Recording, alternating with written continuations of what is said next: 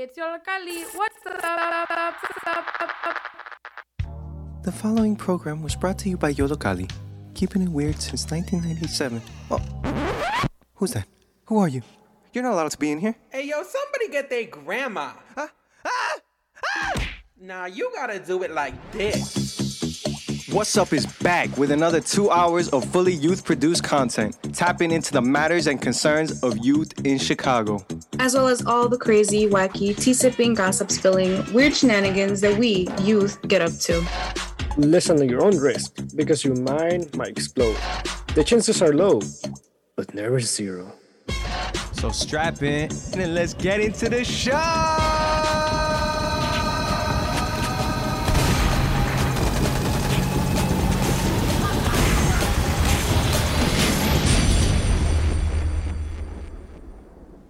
What's up? You're listening to WLPN LP Chicago 105.5 FM Lumpen Radio, broadcasting from Studio A at Lumpen Radio. You heard that first, right, folks? First time in almost four seasons we are live and doing a show all together in person. My, uh, my name is Jennifer, and I have Sid with me today. I am Sid, yes. And we've got all the participants of the Your Story, Your Way class, studio, and La Mesita together. And this is our final show of the season of our 2021 Christmas show. On today's Christmas special, we'll be talking about different Christmas classics, discussing capitalistic America in the season of gift giving. Uh, La Mesita will take over for just a little bit with a very special guest interview and performance. So stay tuned for that, along with so much more. Now, let's get into our first segment. We're going to talk about the long history of Christmas, transitioning into the topic of capitalism during the holidays, and even the carbon footprint that happens during this time of year. We have some special guests with us now on the panel. Do you all want to introduce yourselves? Why, yes. Hello. y'all know I'm gonna be loud this whole radio show. My name is Emmanuel. Obviously, y'all know. Obviously, y'all know me. I've been here forever, and I'm here joining y'all on the panel. I'm over here behind the little audio thing. So when you hear music, that's me clicking the button. Hi, my name is August. Um, yeah, there's really not much to say about me. I'm just happy to be here.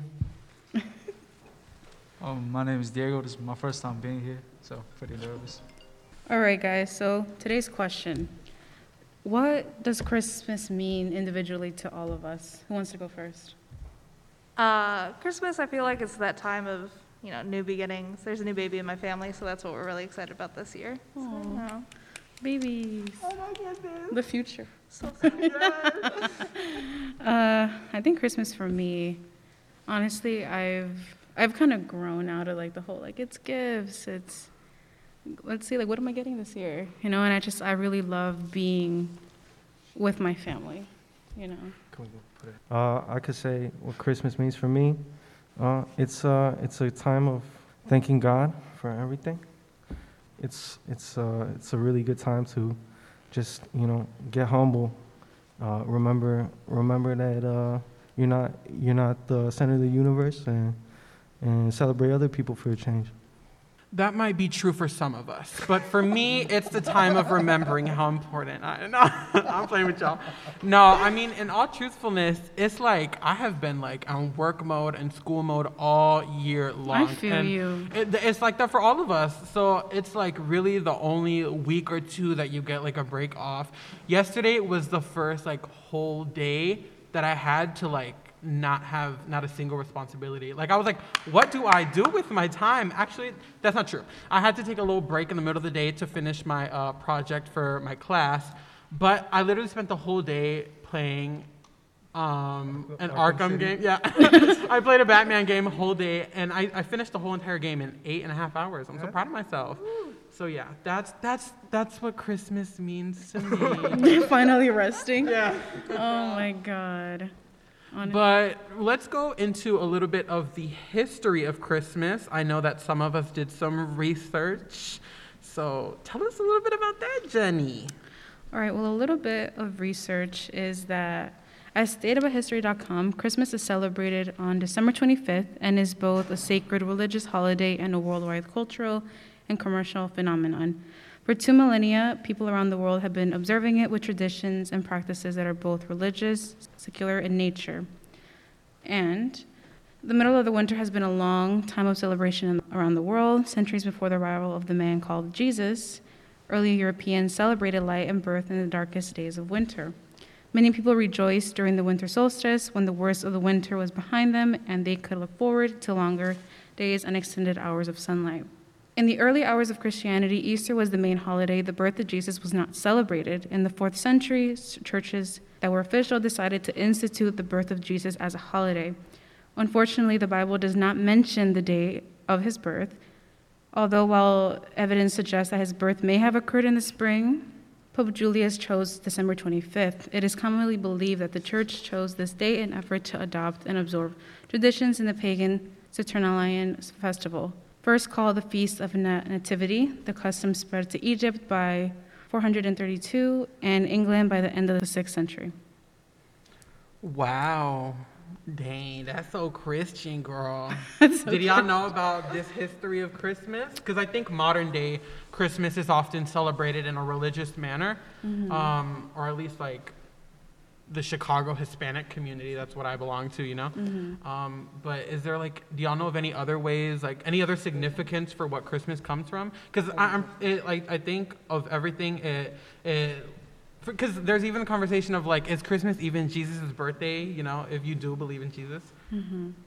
If I'm being honest, no. I know very little about Christmas. Like when I think of Christmas, it's literally just, you know, gifts. I think it's kind of bogus, like that they then they they took they took the winter spot just to just to outshine the the pagan winter solstice, like like let them have their fun too, you know. I think we should go back to that. Let let that winter solstice have have its time to shine, you know. Yes. So, moving on from a little bit of info on Christmas, I myself did some research on one of our favorite decor pieces to put up in our homes um, a Christmas tree. Woo! Oh my God. So sad. We actually, we're in Studio A, Lumpen Radio right now, and there's not a tree in sight. Um, that's uh, depressing. But um, we have a Christmas tree in our hearts, and I'm going to tell y'all a little bit of the origin on Christmas trees. So this information is per history.com. You know, they're all about the history. Uh, long before the advent of Christianity that Ms. Jenny Girl was talking about, plants and trees that remained green all year had a special meaning for people in the winter. And I think we can all agree with that just because there's so much green here in Chicago. Um, well, I, I mean, Somewhat. so- yeah, somewhat. Uh, just as people today decorate their homes during the festive season with pine and fir trees, ancient peoples hung evergreens over their doors and windows. And in many countries, it was believed that evergreens would keep away the witches, ghosts, evil spirits, and illnesses. Girl, what? Talk about brujeria. What y'all think mm-hmm. about that? I don't see how. I don't see how that. I don't see how those correlate. But you know what? I do seem safer with an evergreen in mine. They're not even real no more. Wait, I have a question. What are evergreens?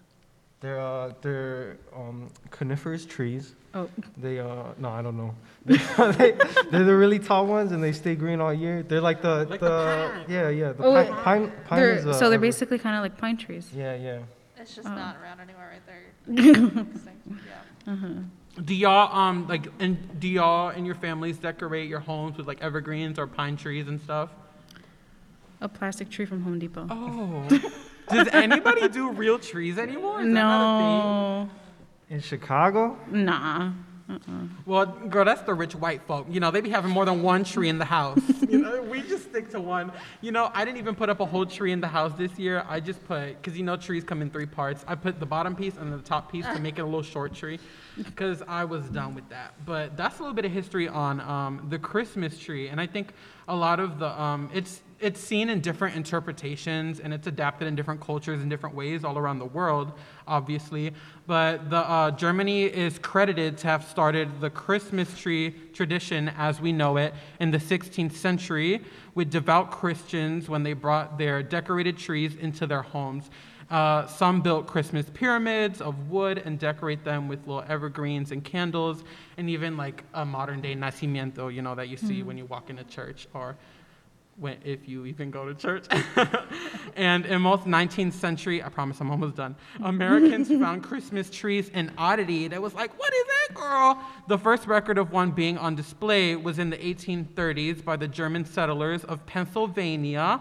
Although trees had been a tradition in many German homes much earlier. And even, even then, the way that we decorated trees was completely different. Germans often decorated with uh, things like popcorn, as we see, or even like a homemade, um, no, Americans decorated with like um, homemade ornaments, while the German American uh, decorated with things like apples, nuts, and even cookies. Imagine going down imagine- like going down like your to your to your living room and you're just like Right, Christmas Day, there's nothing there. The kids ate it all. that, so that's so crazy how like, I mean, I mean, America steals everything, no? like how, how we adapt That's things another and mold it into our own our own thing.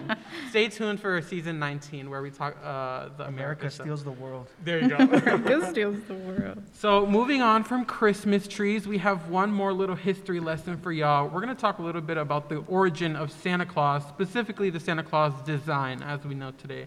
So, we have Diego to teach us a little something here. Santa Claus, the design, there was there's a lot of ad- adaptations around the world, but the American design came from it's from 1931. It came from Coca-Cola. They designed it to sell more cans. In 1931, before there was a definitive Santa image, Coca-Cola's commission illustrator Hadan Sumbla, I probably botched his name, but it's okay. Painted Santa, and it, he established him as a white man where he was warm and happy. He's like a happy character. Yeah, eh, he drew inspiration from Nicholas Sinterklaas. Uh, that's what the name San- Santa Claus stems from too. Well, that's speculated. It's not actually like 100%. But Santa was created because Coca-Cola. Oh, I got this information from Coca-Cola's website, and it, they just wanted us to make an image to sell more Coca-Cola products. So That's crazy that they admit that, like, just period. Like, they're like, no, we invented Santa Claus, but. My our- life is a lie. That's life- crazy. yeah. What do y'all think of that. that? Like, the representation, one, just- Capitalism. Straight just capitalism. this industry using this man to sell this product, but also just like making him this, as described by them themselves, uh, a white, warm, and happy character. What do y'all think of that? Capitalism. Yeah, capitalism. they did the same thing to Jesus. And you know what? I wish they picked uh, the Christmas Krampus instead of Santa. That would have been better. Krampus? You know Krampus? You know the Krampus, right? That's a that's a Let me German pull thing. up Krampus. That would Yeah. not sell not a single. He's like a Christmas product. like demon. He's like a like a goat thing. I will buy more Coke. the it Christians that would not on like that. No, no. yeah. they would not. Let me tell you something about the pagans, though. The pagans would love that. Okay, well, I think that was the perfect segue into our next discussion, the topic of Coca Cola um, using that branded image to their own benefit. The conversation of what we think of modern Christmas and holiday era today, which is um, often not enjoyable for people. Um, us as youth, you know, going into debt or like using the little money that we got to buy people gifts, even sometimes feeling pressured to have to give people a gift. Um, and at the end of the day, kind of forgetting the true values of what we discussed earlier, which is celebrating with friends and family, for some of us, uh, religious beliefs, or even just like, you know, a little break from the stress of the year. And it's kind of just all consumed by the industry all around us. So let's start that little conversation. Christmas just doesn't feel the same anymore to me. Like it doesn't feel like Christmas, you know. What's changed? Like it feels like it's just about gifts. You know. I'm, I'm buying things and consuming. yes. What are you trying to say, Og? I don't know, but it was brought to you by. No, I'm just kidding. This segment is sponsored. Unless No, no, no. This is public radio. We are No. not. No, that's a joke. Thank you. But keep going. unless Coca-Cola. Yeah, no, I, I feel you on that. Um, does, every, does everyone have that sa- same sentiment that that this that this holiday is kind of centric on uh, on consumerism and and and purchasing things to to yeah, uh, trust me. give they, value? Yeah, they they don't care about your family. They don't care that you found the perfect gift for like Auntie Betty. Okay. One of the biggest problems people have with the with the holiday season is the overconsumption of goods and products, the the capitalism of Christmas, if you will. People have an obsession with gift giving, a gesture that is sweet and innocent in thought, but takes a toll on the wellness of people's mental health and environment. Very prevalent on days like Black Friday, Cyber Monday, and the weeks following uh, up to Christmas. And so, as for ordering gifts online instead of going to the mall, the carbon footprint on the earth is increasing this season from the trucks that are delivering or even people, you know, going themselves to the mall. Jenny, I know you got some stats on that. Could you read some of that for us? For sure. In 2018, an estimated 1.8 billion consumers worldwide bought goods online, generating e-retail sales of 2.8 trillion. By 2021, this figure is expected to reach 4.8 trillion, a year-round statistic. We're making a lot of garbage from all these Amazon packages when we order gifts. Shopping online, on average, a 60% lower carbon impact than shopping in store. As for driving around for Christmas shopping, a study in the US suggests that during the holiday season, each person produces an additional 1,400 pounds of carbon dioxide emissions. This is, this is equivalent to about three weeks of driving or about 3.8% in the individual's annual carbon print. So, like around 36,000 pounds. Oh my goodness. I know. Man, at the same time, you think about all these corporations just just pumping CO2 out, produ- producing everything. You know what I mean? I feel like even though those statistics might be, uh, you know, are true, I think they should take more of the responsibility in reducing that. You know what I mean? For our carbon, for the humanity's carbon footprint. Jeff Bezos, I know Well, you're like- listening. You know, Amazon started to succeed because of that 1999 Christmas. That was when Amazon really kicked off. People realized they could order things online and get it shipped. Um, Convenience. yeah, I mean, we're just getting there today, but I feel like those stats are so popular also because, you know, corporations pay those studies to get done and kind of pinpoint it on the individual. It's your fault that we have global warming, not this Amazon fulfillment center. What do you mean? You don't see that. That's not there. Yeah. Don't pay attention to that. Diego, do you think you can tell us a little bit about like how season, like seasonal decorating contributes? Um, I feel like it could it could bring people together because a family's just decorating, and but it also wastes a lot of light. I recently started paying my light bill, and I I've, I feel bad because I like lights, so my mom's been having to pay for it. But yeah, I feel like like the amount of the amount of carbon dioxide generated by Christmas lights each year could power 15,500 hot air balloons, which would be really inconvenient unless we had like a hot air balloon thing going on. But uh, switching to low cost, low energy LED low lights, uh, lights, uh, which cost about $3.50 a year, could cut your energy bill by 90%. A standard light bulb costs almost $20 per year.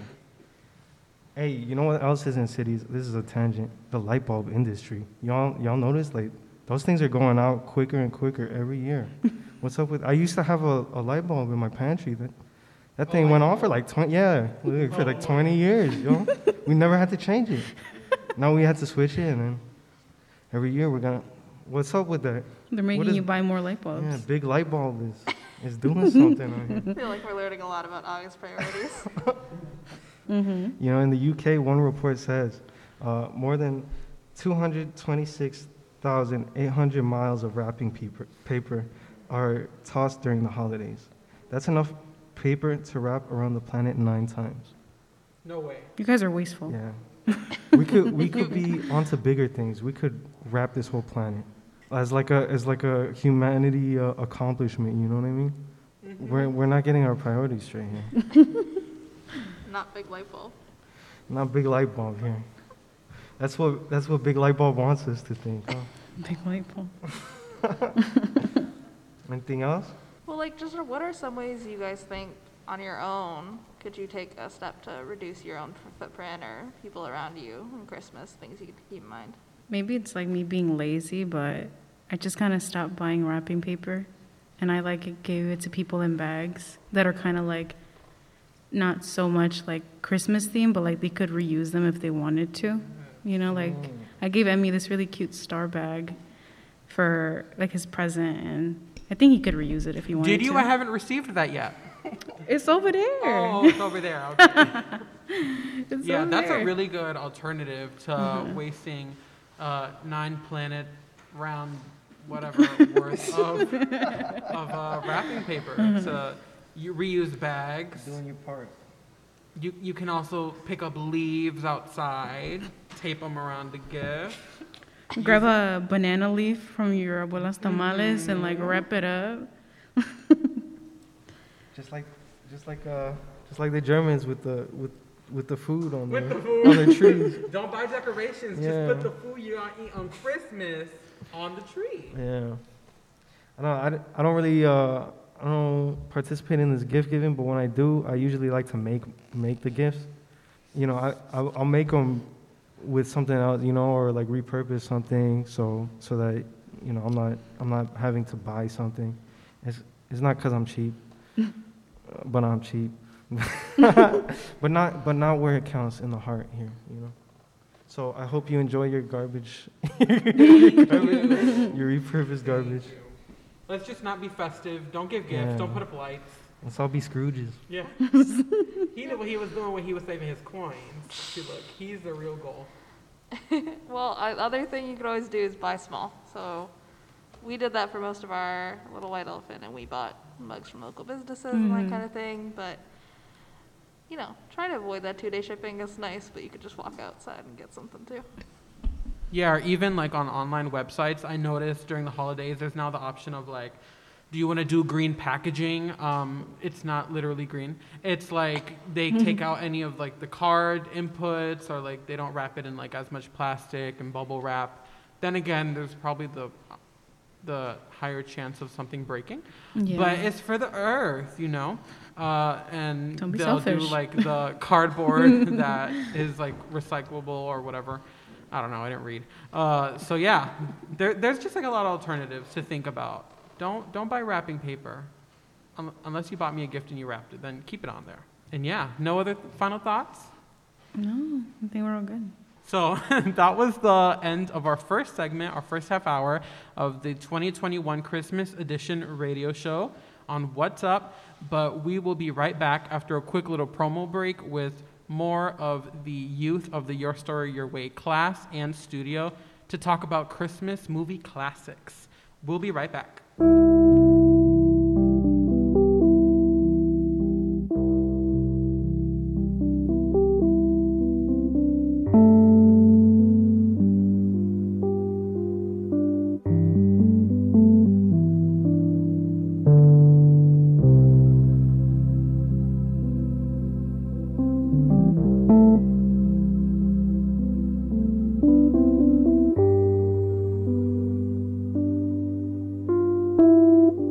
Hey guys, this is What's Up on WLPNLP Chicago 105.5 FM Lumpen Radio.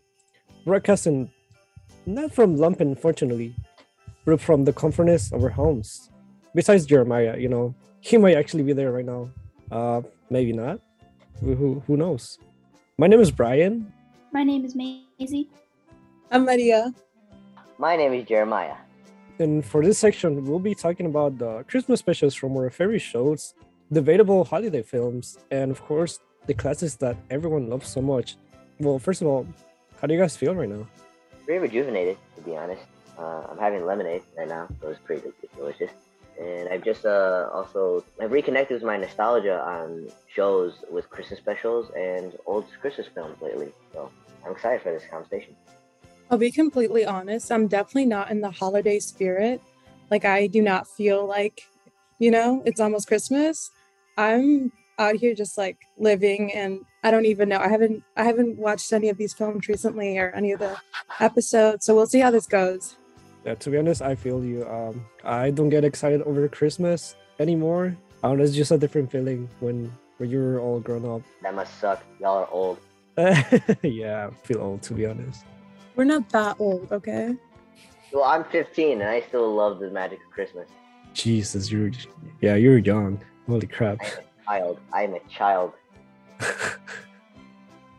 Yeah, I'm more with Maria. I'm not feeling the Christmas spirit, spirit quite yet, but maybe once I actually start watching the movies we're talking about, instead of just talking about them, I'll get into it a little bit more. Oh man, yeah, like the classics. Uh, everyone loves these classics. Uh, why don't we just start talking about the classics? Actually, what about uh, Home Alone? It's I think both movies are about Christmas, if I'm not mistaken. I know yeah, at least the first two. I mean, Yeah. honestly, there's like eight of them or something. They keep remaking it, Oh. but the original, the original one's definitely about Christmas, and I think the second one would be too.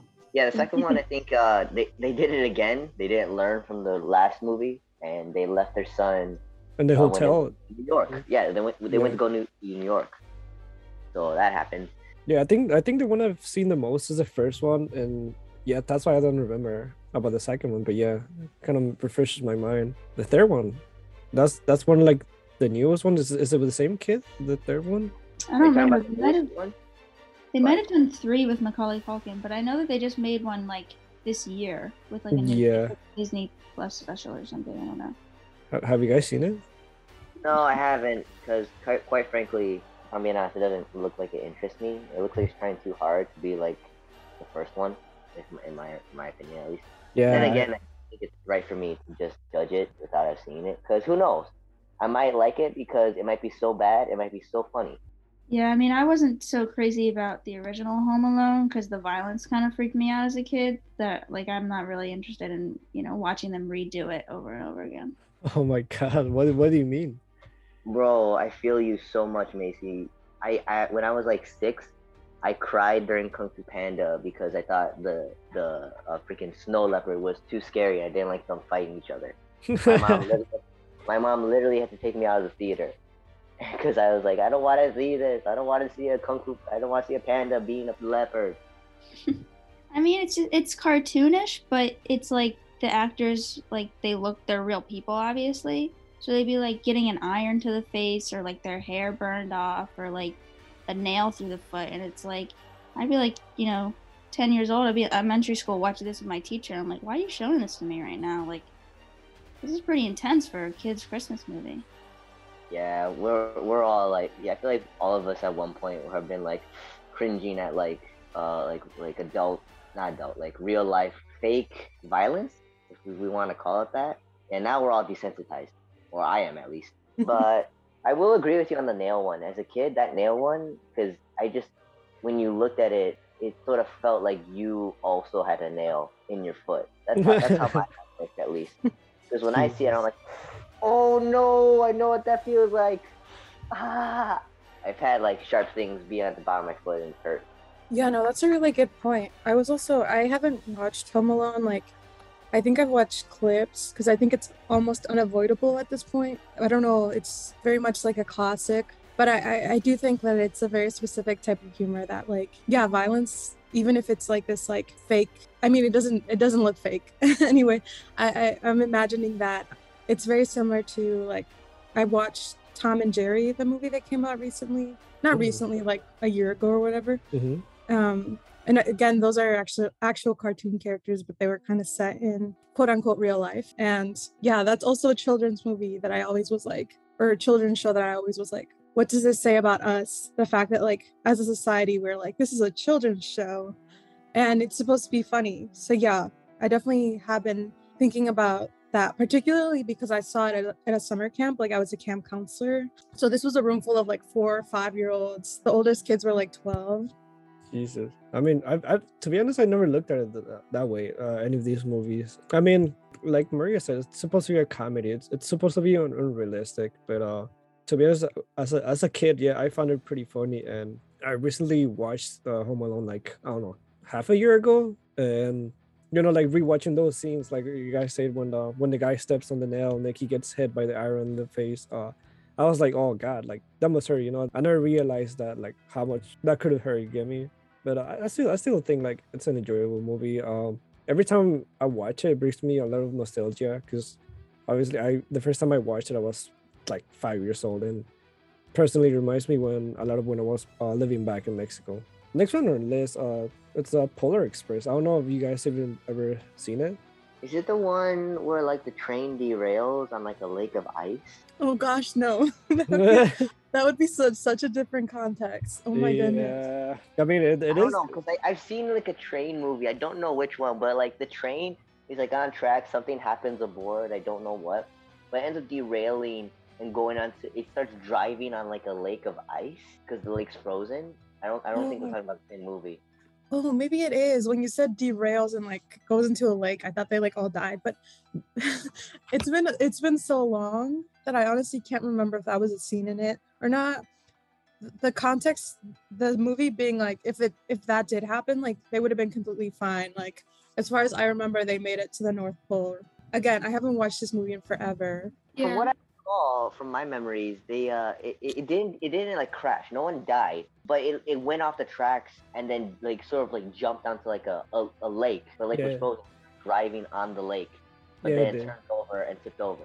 Yeah, you might be right. Honestly, that movie was like like out of hand. I mean, like like the scene that I remember most vividly from that movie. This is another one that freaked me out. Like Home Alone was like it might have been what you're talking about then, but the train conductors were like freaking out over something, and then one of them like swallowed the key to like something in the train, and I don't know why it just like freaked me out as a kid.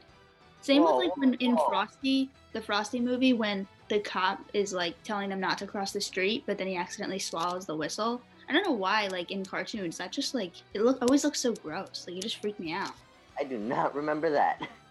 Holy shit! I, I think we're talking about different movies at that point. I don't remember that, but yeah, if, if they are in the same movie, that actually might explain a lot. Honestly, it's so funny because it sounds like we haven't watched all collectively haven't watched this movie in so long.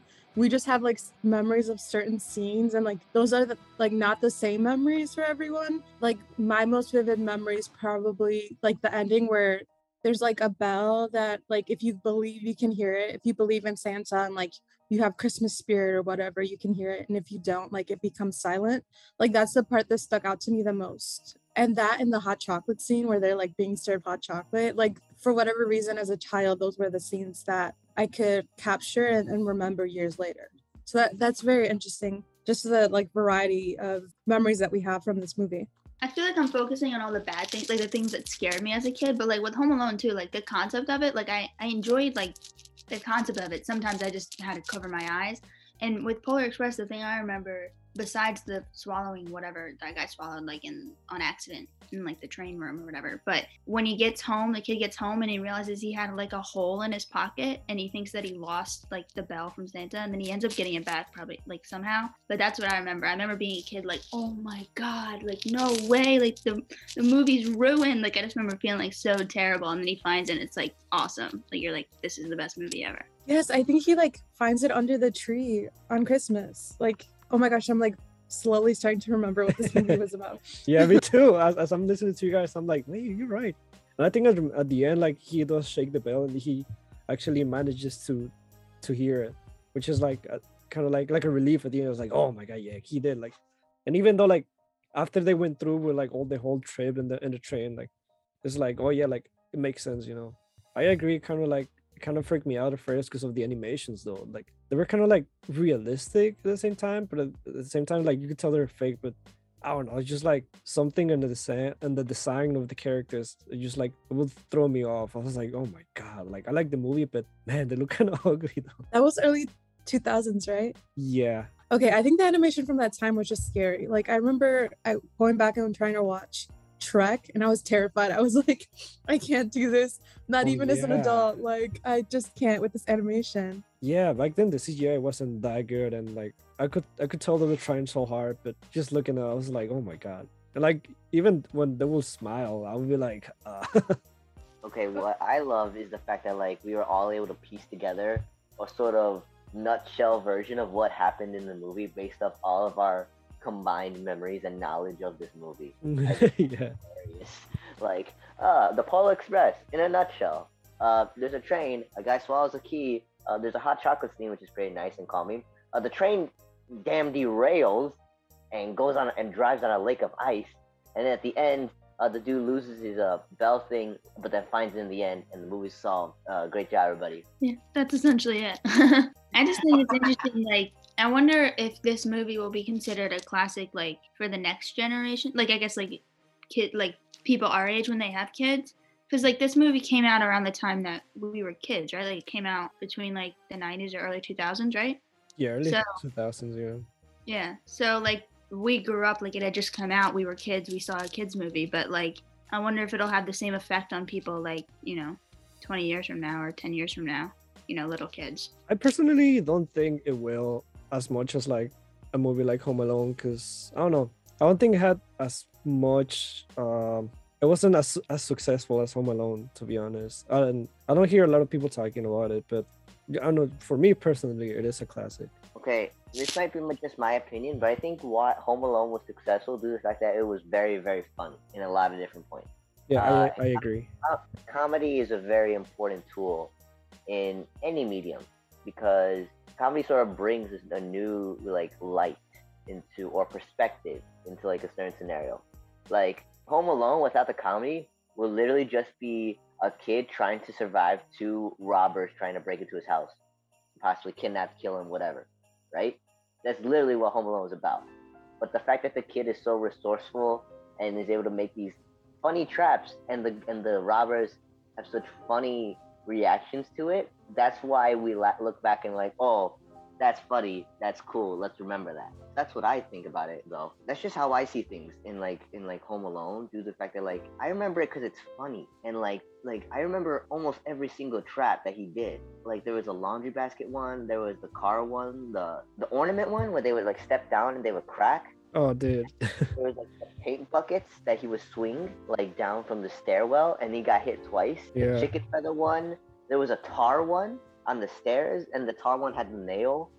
Yeah, I think you're right about that though, because I think like with the holidays, the movies that are gonna stick out the most are the ones that make you laugh because you're with your family and like laughing, like and having a good time with your family, and like you get that sort of like shared in inside joke of like referencing, you know, your favorite holiday movie or like the movies that have like like warm, happy feelings are gonna be the ones that you remember, even if it's not outright comedy, but just because like you want to feel good during that time of year and sometimes people don't always get the opportunity to have a good time during the holidays like they can be hard so it's good to have those like lighthearted upbeat movies to or even like tv episodes like we're going to talk about to balance a little bit Yeah, I agree. Yeah, you, you're right. And I didn't think about it. Um, yeah, Home Alone is like such like family friendly movie, and you know it's like something that if you if you play like like in your living room and like you have your whole family in there, like everyone's gonna enjoy it. And compared to Polar Polar Express, which is like more like a series type of movie, more like I don't think it's like it has like suspense on it. You know, it's just, it's just it's like if you compare both those two, it's gonna be a little bit boring. Like, okay, so Home Alone and another movie we're gonna talk about, Elf, fall into the category of oh, you're supposed to laugh during this movie. It's supposed to make you feel like joy and it's supposed to make you uh, laugh at it and find it funny. Whereas Polar Express is more of like a serious. I don't want to say darker, might be a little darker, but like a more serious sort of adventure uh, regarding Christmas. And those movies aren't bad per se, because some of them end up turning out pretty good. But uh, usually the humor that we usually love to see during the holidays, well, I like to see it personally during the holidays, because the holidays generally for me are a place where I want to feel good and happy. And if I want to laugh, laugh at something very, very funny and just be on the floor, like gagging from laughter, I don't know. I feel like I would go with Home Alone or Elf rather than Polar Express. This is just my opinion though, due to the fact that I just like being uh, in a good mood during the holidays. Yeah, I think it, I think it comes down to like essentially every Christmas movie is trying to make the same point. You know, like they're all trying to be like, and that's the spirit of Christmas. You know, they want you to have that sort of wrapped up conclusion at the end. But I think it probably comes down to how the movie delivers it. Like with Home Alone, when the family comes back and, he, and the kid realizes, like, even though he wanted his family gone, he actually like really enjoys being with them and he missed them. And then when with Elf, it ends with them like Buddy goes back to the North Pole to be with Papa Elf and his new girlfriend, and I think they have a baby even. Yeah. Um, so it just like that, the way that they almost every Christmas movie, and even Polar Express, you know, with like the magic of Christmas, he gets the bell back. They all sort of have the same ending. So picking a favorite Christmas movie is kind of like picking your favorite way of delivering the message of, and that was the spirit of Christmas. Yeah, I do agree. Like they they all have like their own twist at the end, and yes, like pretty much the same thing. You know, like uh, like oh, they believe in they start believing in Santa. You know, like the Christmas spirit it's still around, and Yeah, it's it's something that I guess that's what make them like a fully Christmas movie. Now that we're done talking about the movies, why don't we talk about this debatable movies that we don't know if we should consider really a Christmas movie? For example, The Nightmare Before Christmas. It is definitely a classic, but it just has two themes on it. Basically, it's like a Halloween movie, but at the same time, it's like Christmas-ish movie. So, what do you guys think? Okay, personally, I think it fits in both Halloween and Christmas due to the Mhm. fact that it, it does have two uh, sort of polar opposite themes. Because when you think of Christmas, you don't think of spooky skeletons, uh, pumpkins, and stuff like that, right? Because that's all Halloween stuff, and vice versa. So the fact that they were able to like almost like brilliantly uh, mesh them together into a cohesive movie that I enjoyed, even though it kind of scared me as a kid, I think it can fit as like a, a funny because it is funny. There are there are humorous bits, a funny Christmas movie that you can like sit down with your family. No, yeah, I, I, I do agree. Um, even though at first the movie focuses more on Halloween, you know, it, it is kind of different from the movies that we talked about before. Because in the in this one, they literally just kidnap uh, Santa and, and they want to feed him too. And it might be like kind of like I don't know, like kind of the opposite of it, but still like kind of goes back to what we said at the end, like Christmas is saved and and like for example Jack uh, saves Santa Claus and stuff. And Jack learns not to mess with Christmas, given the fact that he is from Halloween. Yeah. So let's keep those holidays separate. Thank you very much. I do not want to be jump scared on Christmas. And also, there's that like Santa. Doesn't he make it like snow at the end for the Halloween town? Oh yeah, he- he does. And he like forgives them, and like there's this like this feeling of of making up, and there's that theme again of like, and that's the spirit of Christmas. Like I feel like if we're going based off like what the final message of the movie is, it probably could be considered a Christmas movie because it sort of has that same message to it more so than a halloween movie i mean when have you ever seen like a movie that's like about the halloween holiday like not just like a horror movie but just like and that was the spirit of halloween you know you don't really like see that. yeah, it makes sense. you- I I've never seen a movie where it was talking about the spirit of Halloween. All I've seen are slasher films, uh, thrillers, and all those other things. And I don't even watch those. Like I just know that they're out there. Like I don't like horror movies in general, given the fact that like if it's too much gore, I won't like it. But if it's like a psychological horror, I might enjoy it more than just oh, dude has a chainsaw. Let's go kill some people. Urgh. So like you're right about that. Like there isn't really a movie, or at least that I've seen at least, that reflects what the spirit of Halloween actually is. If you want to know what the spirit of Halloween actually is, look up look it up on BrainPop. That's how I learned what it was. Apparently, trick or treating used to be uh, beggars begging for food from houses, and people would give them food. But we're getting off topic. The point is, I feel like yes, uh, you brought up a good point, Maisie. Where like, if we're talking about the end message, everyone makes up at the end, and it, everything, every it's all happy ending, right? So it's not all doom and gloom like in a slash film where like to be continued. So I do, I still like whole, like in my heart find this a good Christmas movie, even though it is a little controversial. I will say the only movie that I can think of that kind of talks about that quote unquote Halloween spirit, which I guess isn't as much of a concept as like ho- like Christmas spirit or or holiday spirit would be Halloween Town, which I don't remember actually watching it the whole way through. Like I can't tell you what the message was for that one.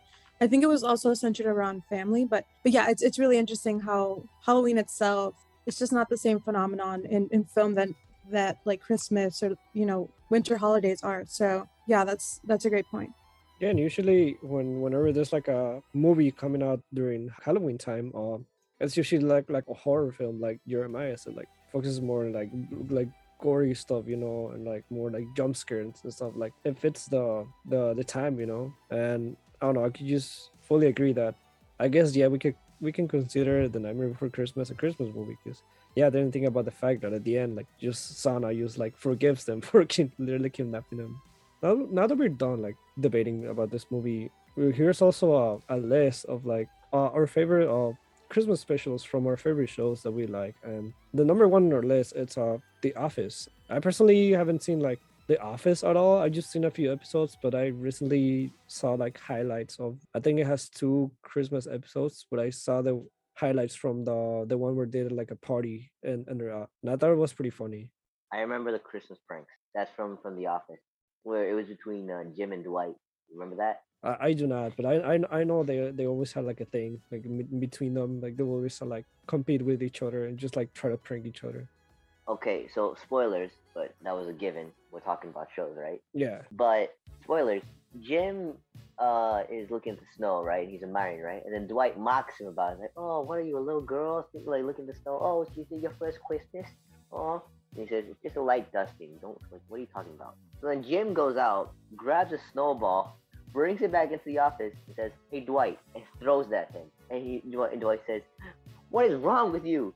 He's like, "I don't know. It's not a snowball." It's not a snowball because it was a light dusting, right? He says there was a rock in there. You could have killed me. oh my god, yeah, I, I, could definitely see myself watching this uh series a lot, but I, I don't have the time to be honest. But yeah, uh, from from the highlights that I saw, I don't know why, like like in there, like they were having like a whole party and the in the break room, and then like these other other guys were having like I guess like a small party, but that's kind of boring compared to where the one in the in the break room. The Office episode I remember now that I'm thinking about it is the one where they do like a, a secret Santa, but then Michael oh, yeah. gets a really good gift. Yeah. Is that the same episode? Michael gets a really good gift, like an iPod for Ryan, uh-huh. but then he gets like like an oven mitt from Phyllis, and so then he turns into like a he turns it into a white elephant or something. So he's trying to trade and like get something that's better. And Jim's freaking out because he got a really special gift for Pam, and but like somebody else has it, she doesn't want it. So that's a, just I remember that. I always think Yeah. about that when I think about like um gift exchange, like just suddenly it all going wrong. Yeah, I do remember that. Uh, but I think I think it is a different episode though. But yeah, uh, that's that's a good point. I do remember that one. That it just everything just went all the way around. Everyone were, was you like was just like fighting for the for the little iPod. I don't know. Yeah, I do remember. It's, it's pretty, it was pretty funny. I guess another one that I remember, uh, I do remember like a lot. It was the SpongeBob one when um SpongeBob uh basically goes to visit uh Sandy and he sees her uh decorating with Christmas and he didn't know what Christmas is. So like Sandy proceeds to uh just explain to him what Christmas is and he gets so obsessed with it that he just basically tells like the whole town. Obviously we have Squidward there who was not feeling it at all. yeah. I don't believe in Santa Claus. Yeah, and like that kind of goes back to kind of what we were talking about earlier. Uh, like at the end, uh, uh, well, SpongeBob and the whole time we're waiting patiently for uh, Santa Claus, but he never came. And uh, obviously, uh, Squidward was just being a jerk, and like he was just making fun of uh, SpongeBob for the He was gloating, and it wasn't good. It was yeah. SpongeBob was sad. He was having a crisis, and Squidward came and stomped all over my poor boy. And then SpongeBob made him a good gift. You, Squidward thought it would be like a crappy gift, like oh a crab patty Oh, yeah. or his favorite underwear. But he actually made him a, a wooden flute with his name engraved on it, and it played little Squidwards out of the holes. And Squidward felt so so bad because SpongeBob was trying to take the decorations off his house. He dressed up as Santa Claus. Yeah, he just started giving all the people in town all, all his belongings and at home. But it's like at the end, like uh, the real Santa Claus just appears and he's like, "Oh, thank you, Squidward, for what you did. Uh, I appreciate it." and the part I remember the most is like Santa Santa used like starts laughing and like he just goes like crazy on, about it. I'm like, but it kind of fits like the SpongeBob theme, you know. I don't know if you, if you guys, I don't, I don't know if you, Maisie or Maria, have seen it.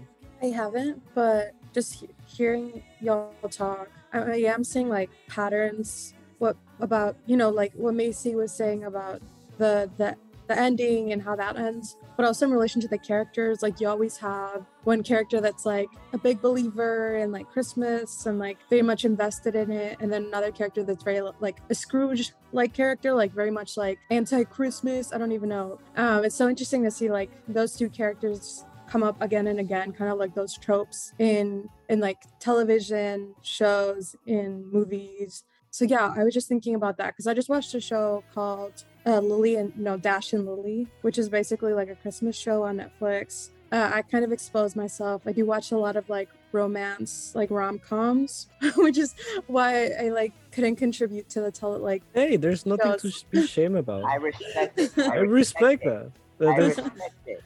It's it's it's it's it's like something that uh some people might low key enjoy.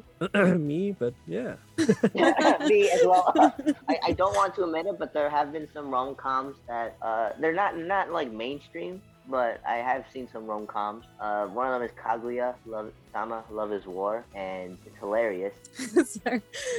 Anyway, that's the whole premise of the rom com. Like one person really loves Christmas, the other person doesn't. Like, and that's like the challenge in the relationship, right? Um, and even in these shows where like it's not a romantic relationship, it's you know a friendship or something else, it's really interesting how it comes up again and again. Yeah, I agree to be honest. And yeah, that, that's crazy to think now that we're talking about it. Like basically they all like follow like the same theme. And I don't know, it's, maybe like it's probably why it's like this is kind of successful. Like these type of shows that have like this twist at the end. Next one on our list, we have Community. That's personally a TV series or show that I've never watched, but I heard of. I don't know if you, uh, Maisie, you wanna tell us a little bit about the the episode? Yes, please enlighten us through the fact that I also have not seen. Yeah, so it's about um, the show's about former lawyer who gets caught with his fake degree, so he has to go back to community college to get his degree, and then he meets these people and ends up being friends with them. But one of the characters, Abed, um, he wakes up one morning and it's it's like a little bit before Christmas because they're still in school, and he, he sees everything as stop motion, like you know the classic like Rudolph, you know those type of stop motion Christmas animations. And so his friends are all trying to like help figure out why he's seeing it in stop animation. It's pretty funny. I mean, it's like the show is pretty creative because it's actually presented in stop motion, and like each of the characters has their own little like Christmas version. Like one of them is like a Jack in the Box, and one of them is like a little ballerina like ornament type thing, and one of them's like a teddy bear maybe. But then in the end, he realizes, you know, he, he's on a quest for the true meaning of Christmas, which is kind of like what we were talking about, is like the point of like all the movies. But in the end, you realize that you know he he was sad because normally he gets to be with his mom on Christmas, but this year he couldn't, so he was sort of like freaking out about it, and it manifested in claymation. But I mean, it's pretty fun to watch, and if you're interested in like different types of animation and stuff, it's pretty it's well done, I think. Oh yeah, it's, it's, it does sounds like a good like a good show.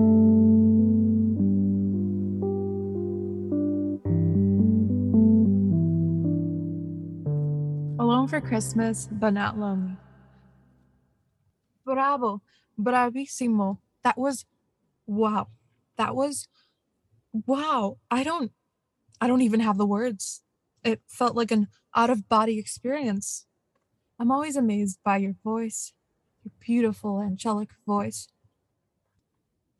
This one feels special. I totally agree. I could tell that it came from a vulnerable place, and I'm interested in hearing more of that. And I think through that vulnerability, you'll be able to expand your music. Are you saying my repertoire is limited? No, no, of course not. Because my fans really like my songs, and I do this for the fans, period. Maybe they just feel you've written a lot of songs about wanting a partner for Christmas, right? And for Hanukkah, too. Right, but I was thinking. And Noche Buena. Everyone always forget Noche, Noche Buena with you. Right, but have you And considered? Kwanzaa. I don't know if you've noticed, but there's been an upswing in self love songs. Those are the songs that are popular now, and they talk about loving yourself, about not needing anyone else. And it doesn't feel like there are many holiday festive songs about that. There's this whole market of single women tired of listening to holiday love songs while they cook their meals for one. And it's about time someone wrote a song for us. I mean, for them. Everyone needs someone, and that really resonates with my fans. It's that human desire to love and be loved, to be seen, really. Well, not everyone has someone, okay? Some people, some people spend the holidays with their parents, fending off questions about romantic interest. Oh, that's so sad. No, no, it's not. It's actually very empowering. And it deserves a song. But my love ballads do really well. There's something there, and if it's not broken, why fix it? You can write this as a love ballad, a self love ballad.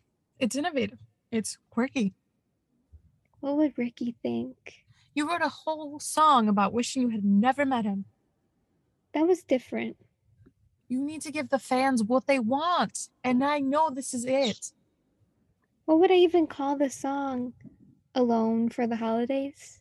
I was thinking more like loving myself for Christmas or all I want for Christmas is me. Not a fan of either. What about I want me for Christmas? Didn't you just say that? No, no, no. The other one was all I want for Christmas. That isn't my brand. It might be good for you to explore other options.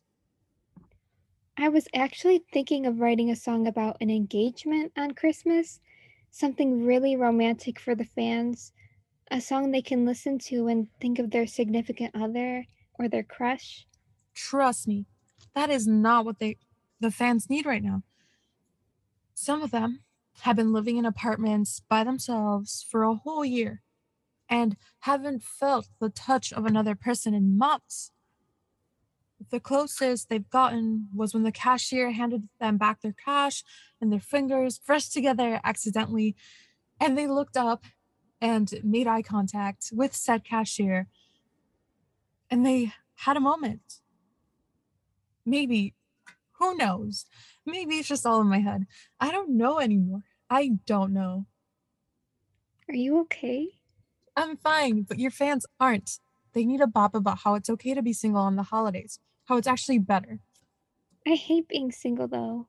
How would you know? You're literally never What, single. what about a song about an expensive necklace that I get from a lover?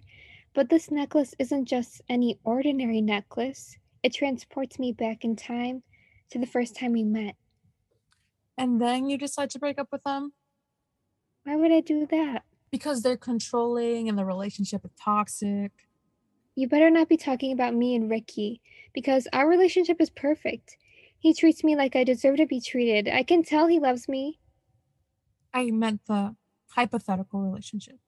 In your song, I don't write about those types of relationships. It's not like you don't have personal experience to draw from, though. Excuse me. Forget it. All I'm asking is for a feel good song about being single on the holidays. I've already been brainstorming some lyrics. Would you like to hear them? Not really. Alone for Christmas, but not lonely.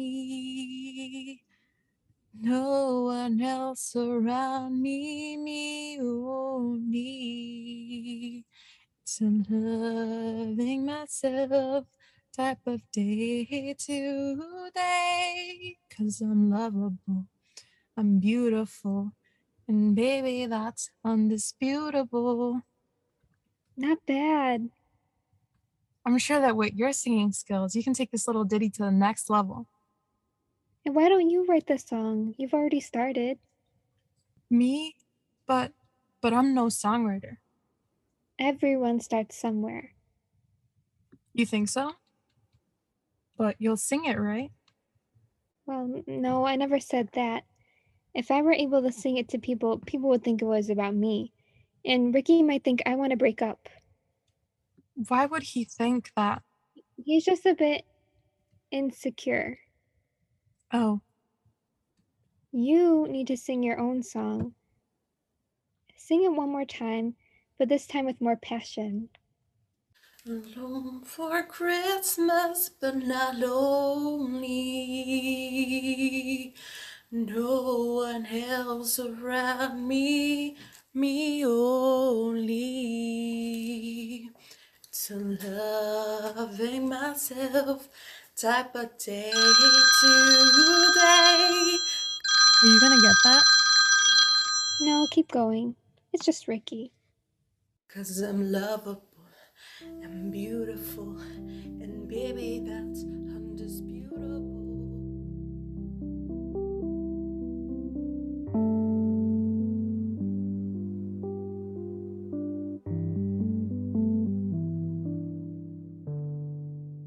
And we are back. uh, my name is Emmanuel. My name is Jennifer. And you just heard Maria's little Christmas audio piece. I think it was a little mix of um, some play, and then you know she has some harmonies at the end. So yes, Maria. She's in the Your Story Your Way class with Stephanie, but she could not be here sadly because she is um. I don't want to give no false information. She's I a think she's girl. at she's at like a Christmas uh, coat give a thon something. At I a don't know. church, There yeah, you go. something like Yeah, with the church. Here you go, Maria. I'm doing big girl things. Yeah. Okay. For the community. So now we are going to go into a little bit of interviews with some of the children from the Your Story Your Way class, the studio, and La Mesita. So who do we have the honor of being with here today? I guess I'll go first. Yeah, sure, go ahead. Uh, I am Angel Osorio uh, from Yollocalli La Mesita. And uh, usually I am the one behind like the cameras. Uh, I don't really do much of uh, like on-screen stuff.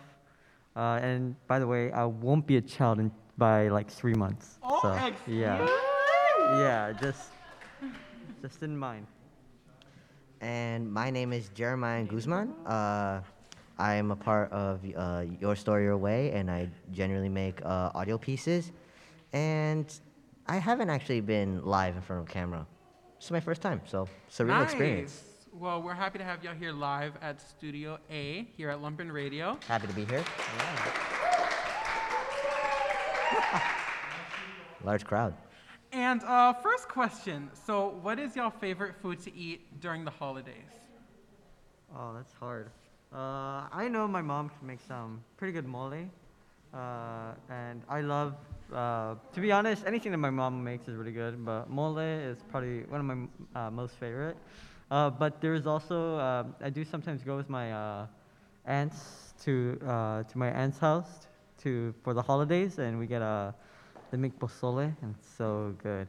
And I don't know, Christmas is a really fun time. It, uh, and the food is just, is just, um, it's over the top for our family. I won't lie. Um, you stole one of mine. Thank you. Uh, pozole. My mom's pozole was is a delicious treat, especially sometimes because she doesn't make it as spicy or nuclear spicy as say the regular pozole. But uh, the pozole that my mom makes is amazing. Um, It's a Christmas classic. Yes, It's a delicacy. yes, Some especially, especially. Um, and then there is also the eggnog that we either buy from the store or my grandma helps me make some. Uh, virgin free, of course. Virgin, of course. Virgin free. I am not allowed to drink alcohol. um, but yeah, uh, I guess pozole and eggnog. And if I guess a dessert, just scones from. Mhm. I do like some flan or something. Mm, Tres choco leche. flan. There you go. Mm. Yeah, that's good. Okay. So, what's your favorite Christmas movie? Oh my god. Um, I don't watch a lot of Christmas movies. Or what do you watch during Christmas? Because I know some I people watch? make m- cr- make their Christmas movies not necessarily movies about Christmas, you know, but it's like you watch it every Christmas. That's a sing? Yeah. Uh huh. Well, I, I've heard like winter break like uh, have, like, movie a- list, but I've never heard of like a Christmas like You watch have like a list. comfort movie like during right now. like now? Yeah. Uh, no. Oh. I know. Well, to be honest, it's just that uh, I mean, other than like the new movies coming out in theaters today, I've kind of watched a lot of stuff m- movie-wise, and rather I'm more of a, a just watching like TV shows and stuff. Uh, but uh, if I do have to choose like a favorite Christmas movie, um, I think I'll go with Elf. Uh, well, uh 'cause that was a, I don't know, that was really good, uh, in my opinion. But yeah, Elf is yeah. That's a funny one. I know, and then they like they parodied, uh, they par- uh, they made a parody of it in my school like last week, and I had a, I had a mental breakdown watching it. Oh, jeez. Yeah. I'm sorry you had to watch that. Uh, um, one of my favorite Christmas movies. Hmm. It's a tough one. I, it's between Elf and Home Alone, but I uh, I do believe that Home Alone takes the cup due to the fact that it I remember it more vividly, and I like the concept of a kid uh, pranking and defending his house from actual robbers and the disgusting people. So I just like that concept a lot, and it made me laugh a lot, especially as a kid. You know those people were from Chicago, right? Yes. Oh yes. Oh my god. Did you see the new Home Alone? No. A mess. He has No. No. No. No. Is no. it New no, Home no. Alone? See, look, where they messed up is they invited a little English kid, and he's like, "Oh no, rob us!" Like it's a mess. Oh it's a oh, child. no! Wait, no one told me about this. Yeah. Oh my It's a God. Disney Plus original. Oh, no way. What? Is it really? The budget was clearly. I, I don't. I don't have Drastic. Disney. Plus. I didn't know. A shame. Okay, and our final question is what is something that y'all are hoping to get for Christmas this year? My parents' love and affection. Oh, not the family issues. No, but in all honesty, uh, I do like spend time with my uh, my parents and my sister. Um, but I guess if it was a material thing, uh, I guess I would like a laptop just so I could draw on like digitally with it, because that's one of my hobbies, like art and painting and drawing like digitally to create like I don't know maybe a comic or a digital art piece. That could be cool. What about you? I, I just need a new PC. That, that's all I need. Nah, the gaming. Just the Yes, gaming. I I, need gaming priority PC. straight. Yeah. You need a new PC as if like getting a GPU isn't hard enough. What? Yeah, Wow. well, to be hon- yeah, it is quite hard enough. Okay. Okay. But I mean, that's why you gotta time like your. You have to time like the buy like to buy a GPU. You literally have to time yourself right to get it. Be, uh, because because my dad had this problem before, like trying to find a new GPU when the new ones came out, like the 3060, and he didn't time it uh, the correct way, and yeah, he missed out. Kind of reminds me of like yesterday, uh, where I missed the uh, Elden Ring deal. I was so mad. But yeah. Salty Awesome. boy. Well, thank y'all both, both so much for being here with us. We enjoyed all of the work that y'all produced this season with La Mesita and the Your Story Your Way class, and hope you have a great holiday. Appreciate to hear that. Thanks, Thanks for having yeah. us. Jenny, how about you? Answer the question. What is something that you're hoping to get for the holidays? Uh, something I'm hoping to get. I kind of. I want some AirPods. I, I lost You lost yours, mine. my girl? I lost my AirPods. Didn't you mention that you like dropped it and then the next day you were at Target and then you saw your, the ones that you thought were yours were on the floor? I'm sorry to expose you on this mic over here. Oh my god, I'm so sorry for the shenanigans. And we are here now with our two next interviews. I know y'all heard a little bit from them earlier, but who are we here with? Hi, this is Sid. You heard me just a little bit ago. Uh, it's my first season of Yollocalli. Hi, uh, I'm August. Uh, I'm a 23 year old child, as I found out recently. um, and this is my first uh, year round. This is my first one year trip with, uh, with What's Up. So, like, clap or something. Happy birthday! It's my What's Up birthday. All right, well, can you guys tell us your favorite Christmas movie? Ooh. I don't know about movie, but when you were talking about it earlier, the Ted Lasso Christmas special is just like really sweet and sad, and it makes you feel all the good things you should feel during the holidays. So that would be mine. Uh, my pick is the greatest Christmas movie of all time, of course, uh, Tokyo Godfathers. uh, Tokyo Godfathers is the best Christmas uh, movie ever. The premise, uh, well, it's by Satoshi Kon. I don't know if y'all heard of that uh, that director. He did like Paprika, Perfect Blue. This one, uh, this one's about like three homeless people. They find a baby in the trash, and they're like, "Oh, we gotta reunite it with his mom." And then that's the whole movie. They they I try to re- wouldn't. I wouldn't reunite it with its mom. I found it in the trash. I'm taking it Well, like it's to like the fire station. One, wanted to keep it, and then the other like, no, we gotta we gotta get this baby back. Like, you know what I mean? So that's the whole movie. It's like the adventure of finding the finding the baby's mom, and it's good. Did they The- find her? Uh, I'm not gonna spoil it. yeah, watch it. All right, go ahead, Ted. I mean, the, the Ted Lasso. Oh, she did. Yeah. Oh, I'm so sorry. Um, another question: When should Christmas decorating go up, and most importantly, when should it all come down? Mm, I think after Thanksgiving, you're good to go. Halloween's got to stay up until then. That's how I feel. Yeah, I think people people setting up for for Christmas right after Halloween, y'all need to chill out. Y'all need to relax. It's not that serious. But you know what? Then again, it gets cold, so I could understand that. Um, I'm gonna just say like, rest in peace, your electric bill. as we know, as we, as we, as we previously Big talked about. light. Yeah. You're you're attacking my mom right now. She Oh, starts sorry. decorating shortly after Halloween. Hey, everyone except your mom. Oh my gosh. What you got next? Uh, Is that it? well, thank y'all so much for being here with us today. We're glad that again y'all could celebrate the holiday with us. Oh my God, Yeah, no it's so nice that we're having like a little reunion at the end of the year. We like as a class haven't seriously been united like. Yeah. I forgot like, y'all had year. bodies. I thought you were just like heads. We were just shoulders Yeah. and heads. Had to put on my best sweater. All right. Well, thank y'all so much, and a round of applause for Sid and Yeah. August. Thank y'all. Thank y'all. Thank you. Mwah. And we're gonna go on a quick little music break, but we'll be right back.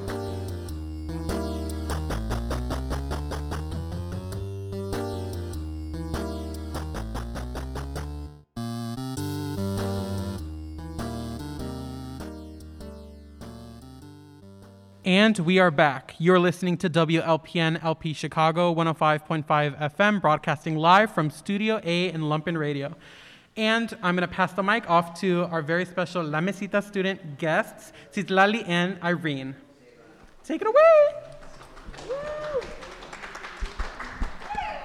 Hello, everyone. Welcome to La Mesita Season 18 Christmas So Special. We are closing our season with the lovely Yollocalli family. Good morning. My name is Irene, and I'm here with Citlali, accompanied by wonderful people and fellow co-hosts. Remember, you're listening to WLPN LP 105.5 FM Lumpen Radio Chicago, broadcasting live from Studio A in Prosperity Sphere Bridgeport. Welcome, everyone. How are you on this lovely day? I'm good. Hi.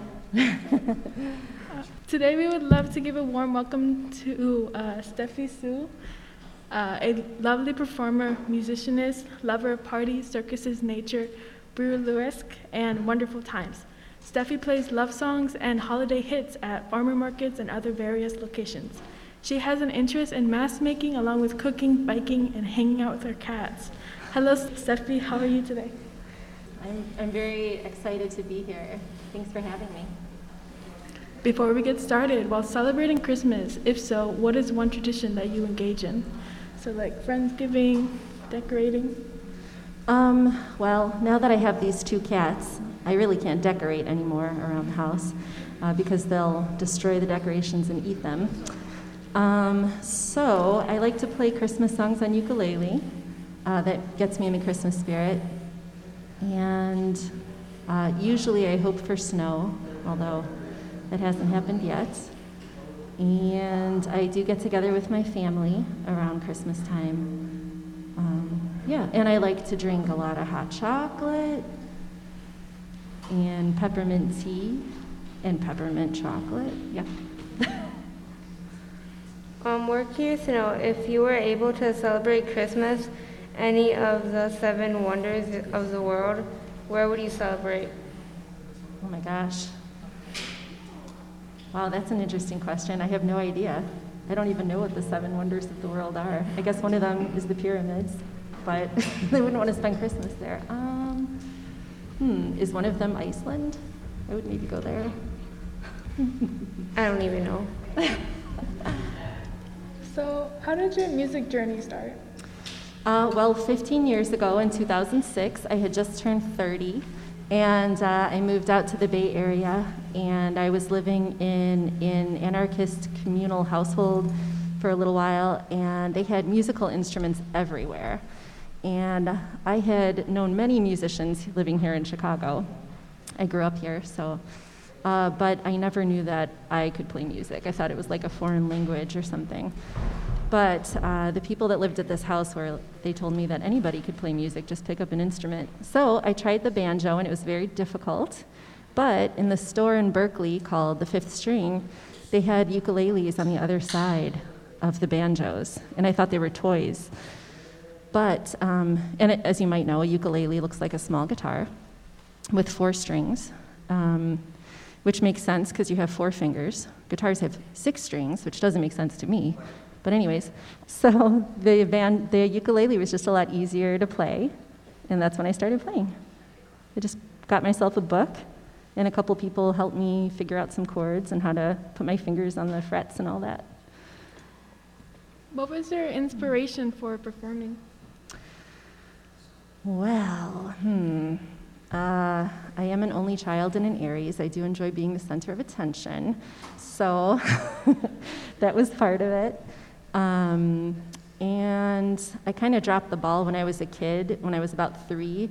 That was one of my earliest, worst memories when I had stage fright. I was dressed as a bumblebee and I froze up in front of everyone.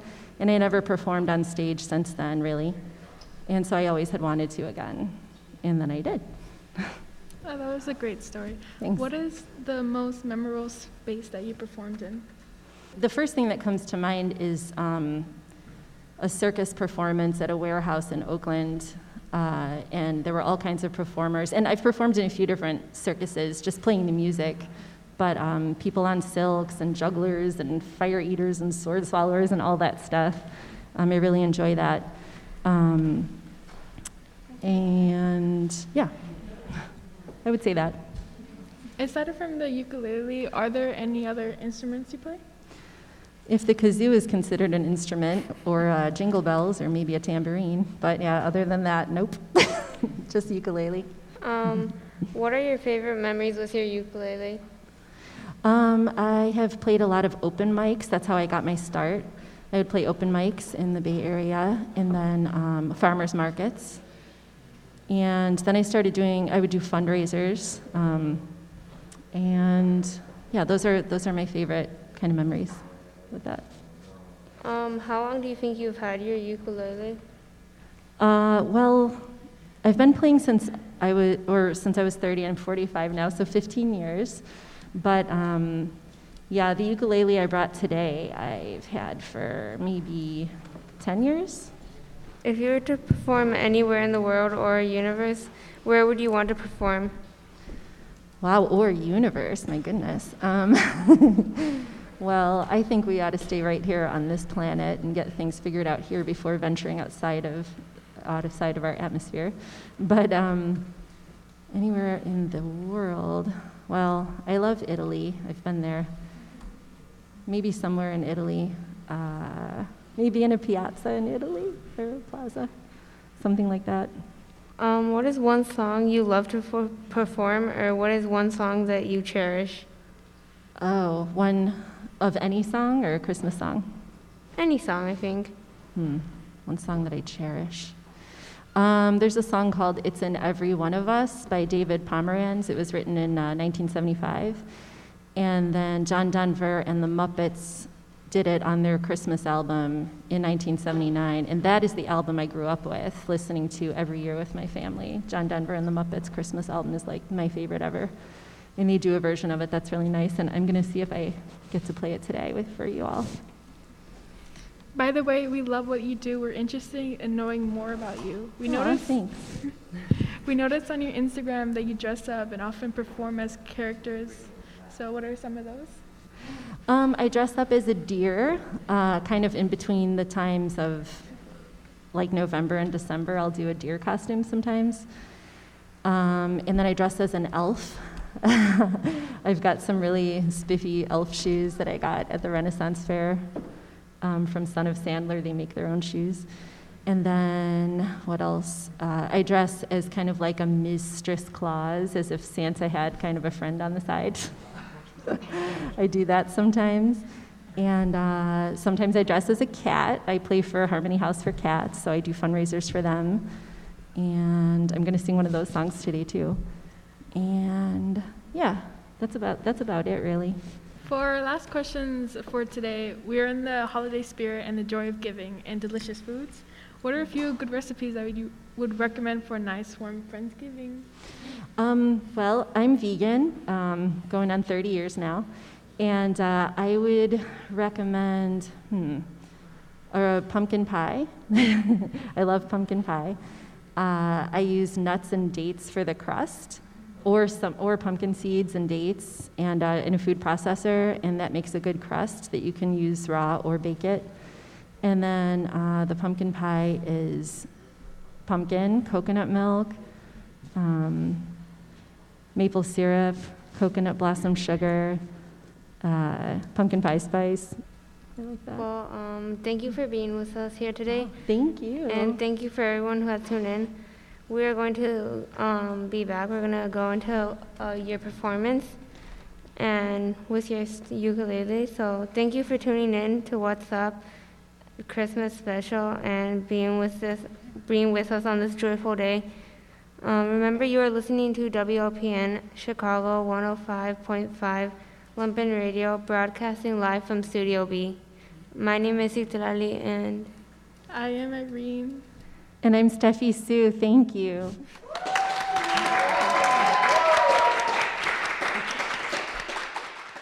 hello, you are listening to What's Up on WLPN LP 105.5 FM, Chicago, broadcasting live from Studio A at Lumpen Radio. Now we're gonna get, and now we're gonna get into a performance from Steffi Sue. Also, real quick, um, candy canes are good. I brought some candy canes for everyone to share. They're on that table right over there. And uh, some of those are chocolate and some are peppermint because I like to combine. All right. So this is called Ukulala Land to the tune of Winter Wonderland, and I wrote the words. Tambourines, how they glisten, wood and metal. Are you listening? They cling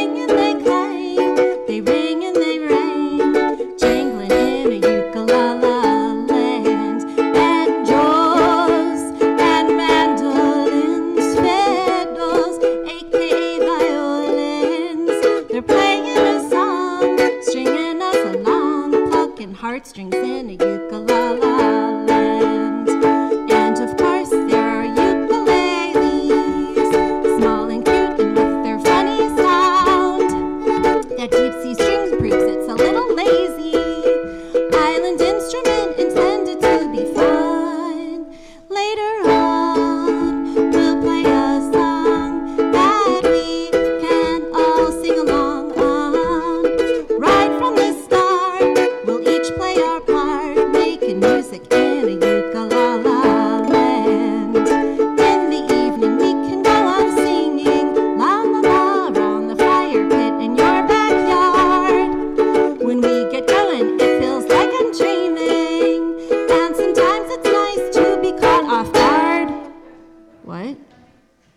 I play.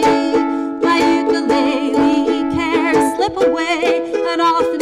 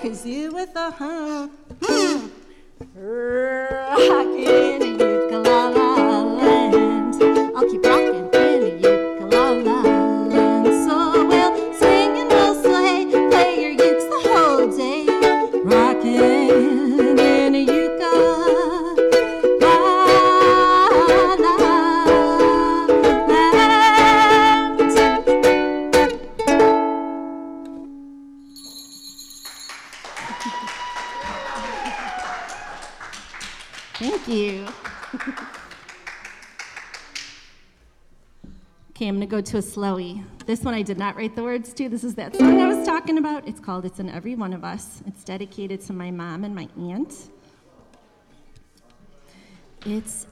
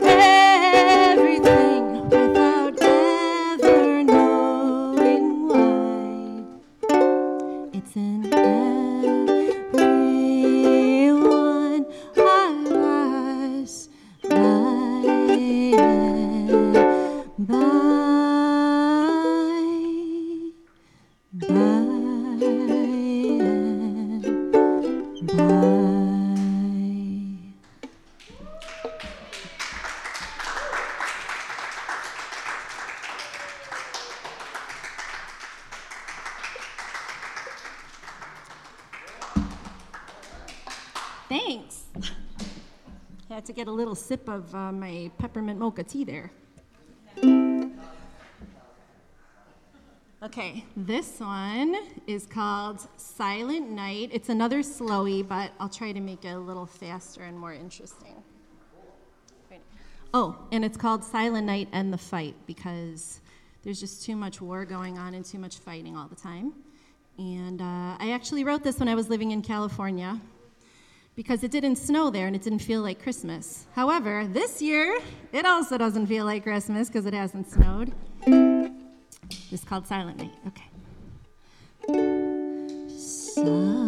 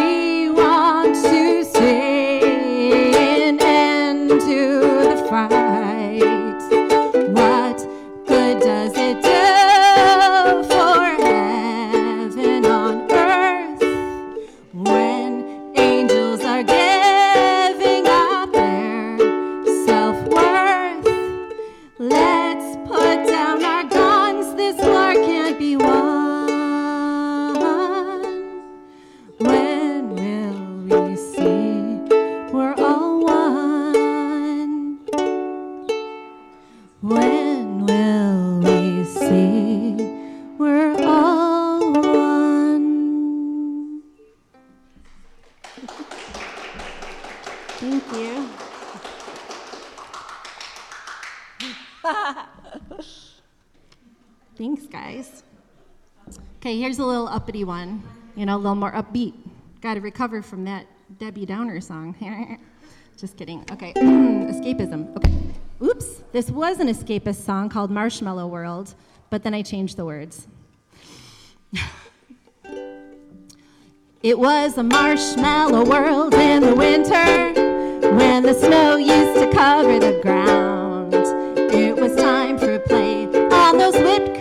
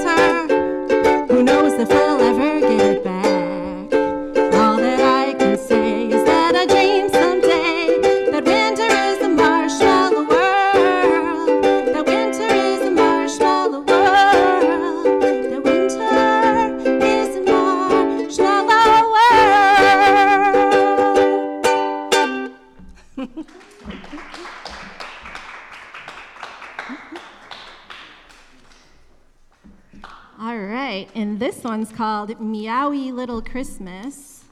And I wrote this one for Harmony House for Cats, my favorite cat shelter. They're an eco cat shelter. These, uh, you know, sun skylights and stuff. Okay, I have a book that I'm reading from because I can't possibly keep all these songs memorized. Here we go. Have yourself a meowie little Christmas with all the cats you know. Be sure to hide your gifts, they'll untie every bow.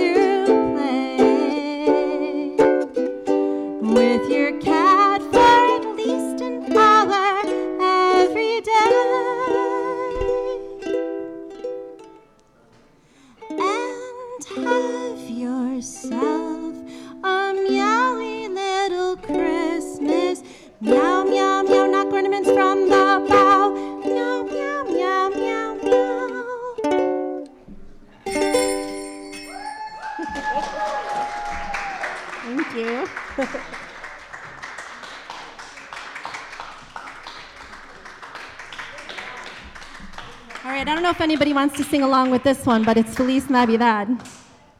Everyone knows this one, right? Okay. Here's some jingle bells here, too, if anybody wants jingle bells.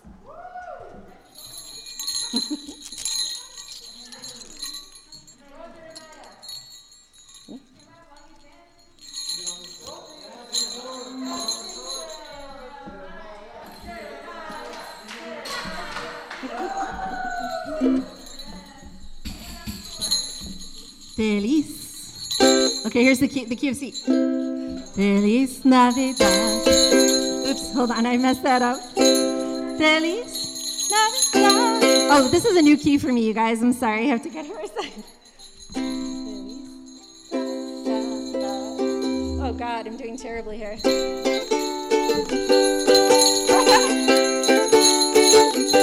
Feliz Navidad. Feliz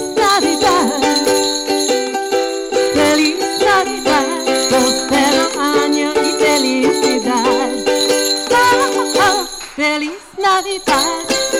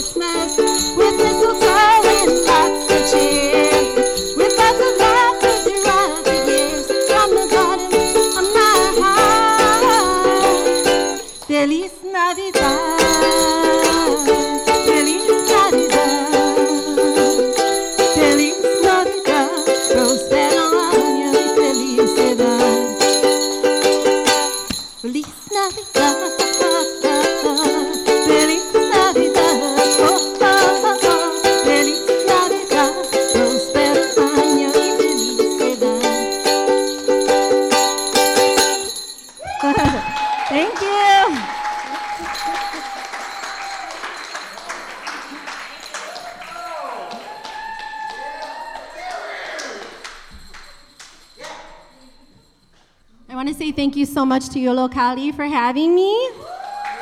To Lumpen Radio, Co Prosperity Sphere, What's Up, La Mesita, and uh, Mitokaya, Stephanie, Charlie, everybody. Thank you so much. And my interviewees, the interviewers. I was the interviewer.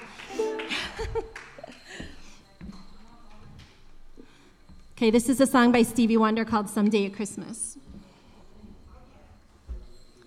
changed one verse on this one. Someday at Christmas.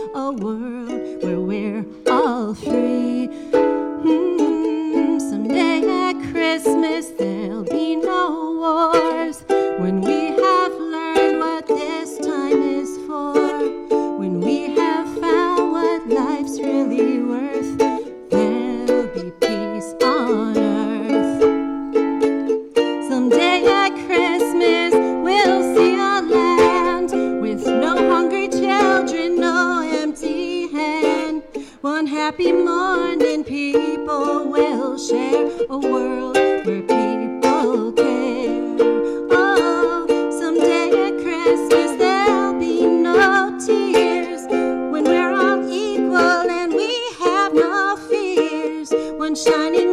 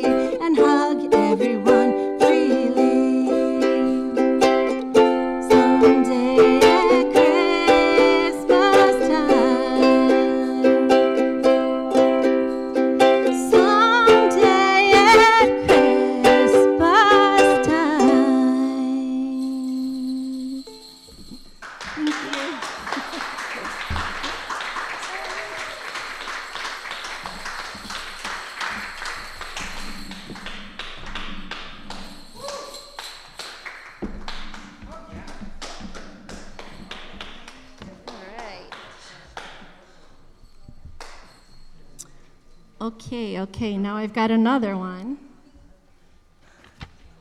This one's called Pretty Paper. Now this one was written this one was written by Willie Nelson, one of the greatest songwriters, in my opinion.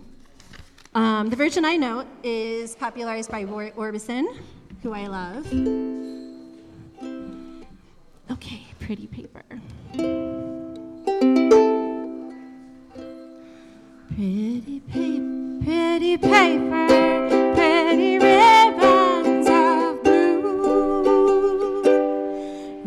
your presence.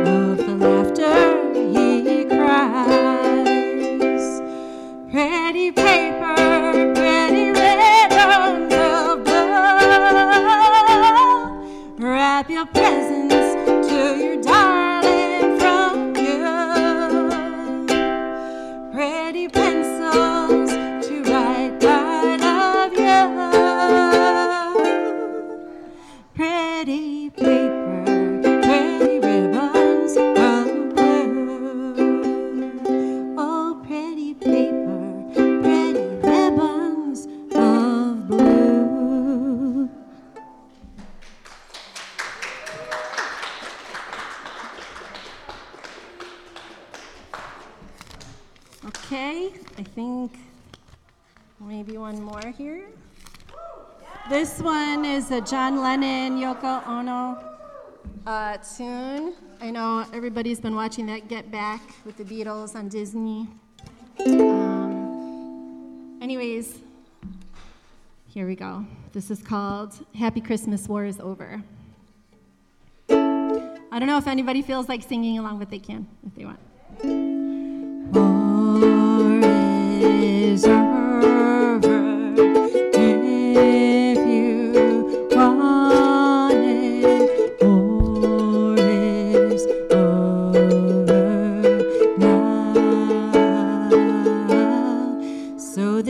Christmas.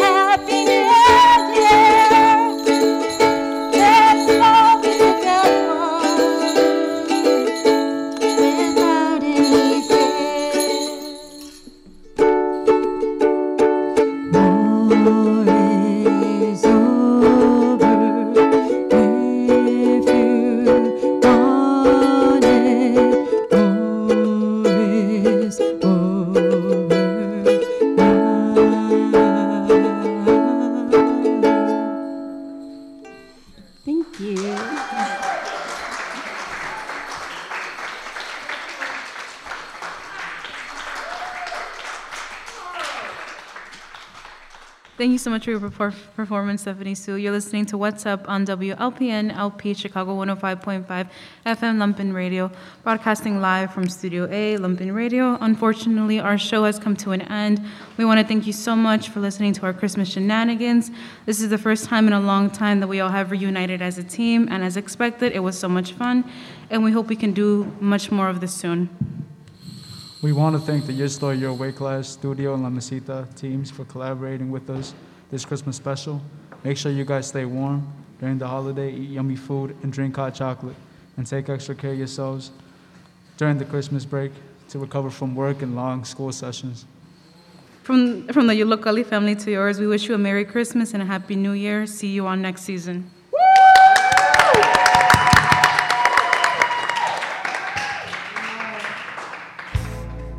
And that's the conclusion of our program. Brought to you by the fine folks at. Not you again. No! Hey, yo, who let her back in? Ah, ah, ah! And that's a wrap. We hope you enjoyed whatever it is you just heard heartwarming interviews, tear jerking stories, magnificent music, and the sound of our voices. Because God knows that this is the best content on the airwaves. Don't forget to follow YOLO on all their social medias at Yollocalli. And you can find all our audio content on SoundCloud, Mixcloud, and Apple Podcasts. We bougie like that. Well, that's it. Bye. See you next Saturday from 12 to 2 p.m. for another episode of What's Up? What's Up? What's Up?